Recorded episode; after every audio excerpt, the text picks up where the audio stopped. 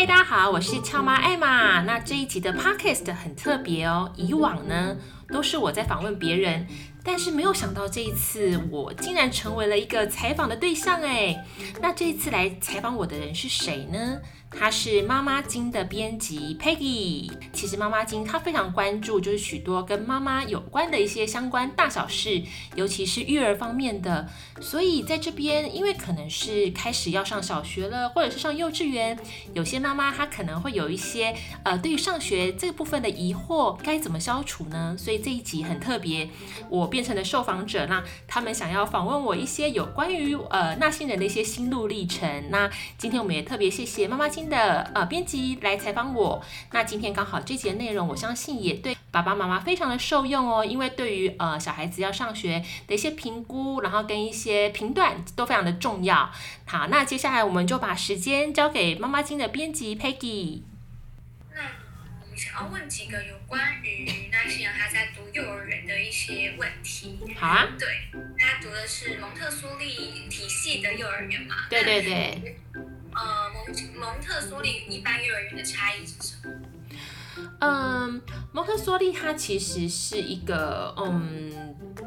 怎么说？就是它有几个部分是跟一般的呃学校可能不一样。我可以大概可以举几个例子。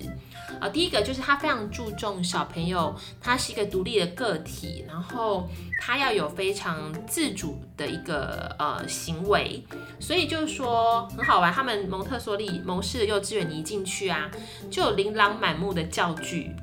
然后一盘一盘的摆在柜子上面，然后小朋友就是，呃，可能你早上是呃九点到十一点，你是自主活动时间，你今天一进这个教室，你就要先去想想看，说你今天想要玩哪一个教具。好，然后你就会自己把那个盘子拿出来，拿拿出来开始，你就开始玩嘛，玩那个，比如说可能是，也许是拼豆，或者是说可能是什么样组合类型的的一个教具，他就开始玩，或树棒等等的，他就开始玩。好，玩玩玩，可能然后时间到了，你可能自己再去换一样。你就是这样子，在这个自主活动学习去选择你自己想要什么样的东西。它其实非常非常着重在小朋友啊，他要有一个自由的选择权的这样子的一个概念，这是蒙氏一个很重要的教育理念。好了，再来就是说，他们是三到六岁是混龄的哦。那基本上大家可能会很担心啊，那这样子会不会有什么什么大欺小啊的这种状况？完全不会。据我们当时对小朋友的状况的观察，我们发现啊，如果是大的孩子，诶，他就会有一种 想要指导小小孩要怎么做，然后而且他们还会就从此会培养一个耐心跟爱心哦。你会发现哇，好多那种大班的小孩去教小班或幼幼班小孩的时候，超可爱的，就是跟在家里的那种 完全都不一样，就超有耐心的。然后弟弟妹妹做错，说没关系，我们再做一次。对，其实我那时候都觉得很惊讶，因为平常那那些人感觉就很没有耐心，可是在学校就是呈现一种完全不一样的样子。然后另外呢，小朋友就是比较小的小孩呢，他也会对于这种比较大的孩子，他会有一种学习跟模仿的感觉。然后而且他会学习一种，就是说，哦，你今天如果什么样的东西不行，你就赶快往上去求援的这样的。对，所以其实，而且我觉得，其实你会发现说，这样子的混龄会比较符合现在我们一般的现实状况，对不对？因为你看我们工作的时候，是不是有些人年纪大，有些人年纪小？对，我们会跟各式各样不一样的人工作，我们不会都跟同年龄的人一起工作嘛，对不对？所以其实我觉得他们在这个呃混合年龄教学这件事情，他们也是非常重视。那另外就是说，他们很着重在品格跟呃智慧的一个养成哦，因为怎么说，就是说我可以举一些例子，他们会利用一些活动，好，比如说。他的毕业的过程真的是不是这么的容易的，呃，当时他要毕业的那那个下学期呢，他们是三月的时候呃去种稻，哦，很辛苦哦，那个种稻那个弯腰，然后在那边插秧，真的非常非常辛苦。然后他们毕业的历程当中要去爬七星山，哎，对，然后你就会想说，天哪，就是这个小孩真的做得到吗？然后后来我们就发现说，好像做不到，或在。路上哀哀叫都是大人，小 因为我们是父母亲先爬上去，然后小朋友他们有老师带着从后面爬，不是说父父母亲带着小孩哦。然后你就想说，哦，我父母亲好不容易哦，就是很奋力的爬到那边，然后泪流满面，我们就是就是就是觉得很很辛苦那种感觉。然后你就看到小朋友这样子，哦，很开心的上山了。然后你就发现，天哪，原来他们是这么有毅力的一群人，比我们大人还要厉害。然后。因为我们刚刚提到说他种稻嘛，所以我们的毕业典礼是在是收割，我们是在已经收割的那个稻田上面，我们去举行毕业典礼。所以其实这些事情，他都是在养成小朋友的一种毅力哦，跟他的耐力。那他其实都觉得说，小朋友念完蒙特梭利的学校之后，他应该就可以有这样子的能力，因为确实他们平常在活动当中，老师也会不断的鼓励他们，就说你不要放弃，你一定要坚持。对，所以其实我觉得这些对于他们一些品格的态度哦，都是非常好的一些训练。好，然后另外在比较小的时候，他们会非常强调手作。哦，因为他们是要呃顾那个手部肌肉的训练，然后另外就是生活能力的自理，比如说进蒙氏的小孩，其实我相信很小他就会自己穿袜子、穿鞋子、穿外套、折被、倒茶等等，这些对他们来说都不是问题。然后另外就是说，在美感的养成上面，因为他们也会插花哦，老师会会教他们，会请家长就是轮流，就是我们会准备一些花材，然后小朋友有时候有想要做一些跟美感相关的工作，除了画画之外，他们就会去插花。对，所以我其实觉得这些等等，其实都是一个很很重要的蒙氏的一个概念啦。然后，那我觉得另外一个最重要的就是说。他们的教师啊，都像是一个引导者。我必须说，我从来没有看过蒙氏的老师生气。对，因为有有几次，因为以前我有时候会偶尔会去当他们所谓的神秘嘉宾，就是下午会去带他们做一些活动啊什么的。然后，呃，那时有时候小朋友就会，你也知道嘛，那种那种年纪有时候很欢，可是你从来都不会听到老师说，你不要吵了。你你每次看到听到的都是老师说。现在应该要安静喽，我们这样子才能够欢迎我们等一下的神秘嘉宾哦，来带领我们做一些活动，诶，很有趣哦。小朋友自己就安静下来了，你就发现他们从来不用任何打骂的方式去教小孩，对，所以我我觉得这个是我觉得非常非常特别的，因为。当父母亲的人都知道，一定会有理智线断的时候。可是没有想到，老师在面对十几、二十个小朋友的时候，他们依然还是可以很从容的，好，就是去引导孩子到呃正确的时间该做些什么事情。对，所以我觉得这个这个是我觉得当时我觉得非常非常特别的地方。所以那在就是准备生，就是呃蒙特梭利这个幼儿园的背景啊，对。你要他在就读小学的时候有没有造成什么样带来什么样的影响，或是他变得的，或是他的地方，比如说在个性上啊，同侪相处上，有没有对于小有什么样的帮助？这样子。对，我觉得其实当时我们在跟学校的面谈的时候，我就有提到说啊，其实我们之前是蒙氏的幼稚园，那刚好他们很多也是训练小朋友自主的这个能力嘛，所以其实跟实验小学他们呃很多。主轴都环环绕的自主的这件事情是非常的契合的，所以当时我就觉得说，嗯，好像衔接上应该是没有什么问题。然后另外刚刚有提到，就是蒙氏也是混龄，刚好他们也有很多家族时间是混龄的小朋友一起啊去做一个活动或者是做竞赛的，所以在这个部分，哎，好像也 OK。然后另外就是说，呃，刚刚有提到他们很多的分组学习。所以在团队合作这件事情上面，呃，我觉得那些人他很好的是，他从来不会强出头，他会觉得他自己会去想说这件事情，如果他真的觉得自己比较 OK，他就会去协助。那如果这件事情他觉得另外一个人比较厉害，他就会找另外一个人帮忙。对，所以我觉得他在这个团队合作当中，其实我觉得他的这个能力就是说。可以有办法去 leverage 比较能力比较好的人去做某一件事情，他是可以处理的很好的。然后另外就是说，其实呃，因为实验教育它里面有很多的东西，就是呃，也是要自己去动手去做，动动手去处理的。所以其实，在蒙氏，因为他们对于小朋友自己呃动手做的这件事情非常注重，所以其实无形当中，他其实呃也学会了这样的能力。所以我觉得他在蒙氏这边受的教育，到了实验小学，其实我觉得是完全没有任何衔接上的问题。一样。最后呢，就是如果有想要就读蒙氏幼儿的家庭，你会给他们什么样子的建议？嗯哼，嗯，我觉得就是说，大家也要有一个呃预期，就是说，它不是一个会按表操课的一个呃幼稚园，因为基本上它会很强调小朋友的自主选择权嘛。所以其实在，在呃前面的一些时间，老师需要花一段很大的力气去做引导。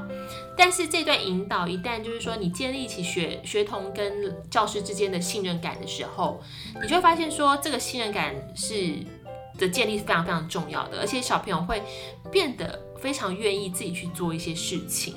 好，然后另外就是说，嗯，因为老师会给予引导。那他会尝试着让小朋友去发挥自己的潜能哦，比如说，嗯，可能原来是一个很没有耐心的孩子，他愿意去交小小的朋友。然后另外就是说，他可能原来都是一个非常非常不专心的孩子，可是他找到一一项他非常热爱的工作，他就会非常气定神闲的，就是在那边做个一两个小时。我们都有观察过这样子的小孩，因为呃，所以基本上你会发现说，在蒙氏的教育里面。家长就是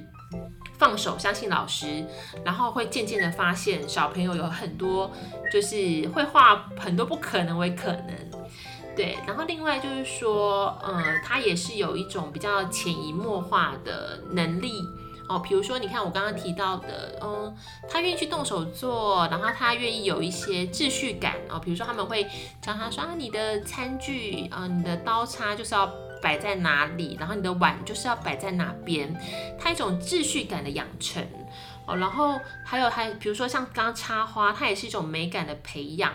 那我觉得都是呃都是蛮蛮不错的，就是呃一个养成。然后另外就是说呃，其实他们在蒙氏教育里面，他们其实是非常注重小孩子要有一些本土的意识，然后同时又要有世界观，所以其实很好玩。有，我记得，呃，常常每个礼拜礼拜四还礼拜五的早上吧，他们会有那种台语教学，老师就会教他们讲台语啊，然后教，然后就是说，哎、这这这是什么意思啊？然后或唱歌，然后他们还会找那种原住民的那种阿公阿嬷来表演。对，我觉得就是非常非常多元，因为其实。然后当然，他们就是说，刚刚有提到说世界观的这个部分，他们也会就是说，他们会把呃，就是五大洲，然后哪一些国家，他们会安排在一些可能比较类似像是呃课程，也不算课程，就是说他们会安排在一些呃塞。那个算什么 side project 嘛，就是有一些额外的课程当中，然后他们会去教小朋友，比如说哦，今天我们的主题可能是南美洲，然后今天 A 小朋友就要可能要准备某个国家的食物，然后 B 小朋友就要准备这个国家相关的文化等等的，所以我觉得很有趣。他们就是呃，几乎就是在这个呃几年的幼稚园时间，把好几个国家都都靠着这种活动的方式去绕了一遍。对，所以我觉得他们其实是告诉小朋友，你就是要爱你这片土地，然后而且你的你在这个世界上就是跟所有不同的人种有互相连接的。我觉得他们都是想要传达这种理念。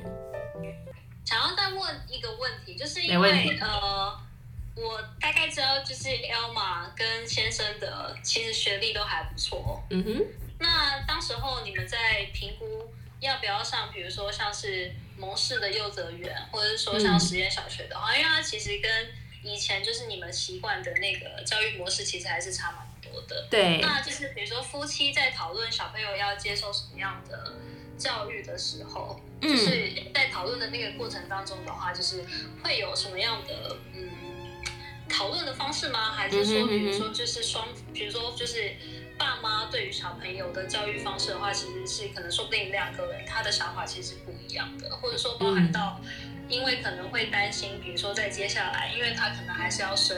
一般国中，对，是说包含到他还是要念一般的高中，嗯嗯，那个升学的过程的话，会有什么样的担心或是评估吗？嗯嗯嗯，我觉得就是嗯，我们其实后来确实我们一开始都是想蛮蛮多的，然后但是我们后来都觉得说，哎，其实只要这个孩子。他的学习态度是正确，他的心态是正确的，基本上我们都觉得他的未来应该都是没有什么问题。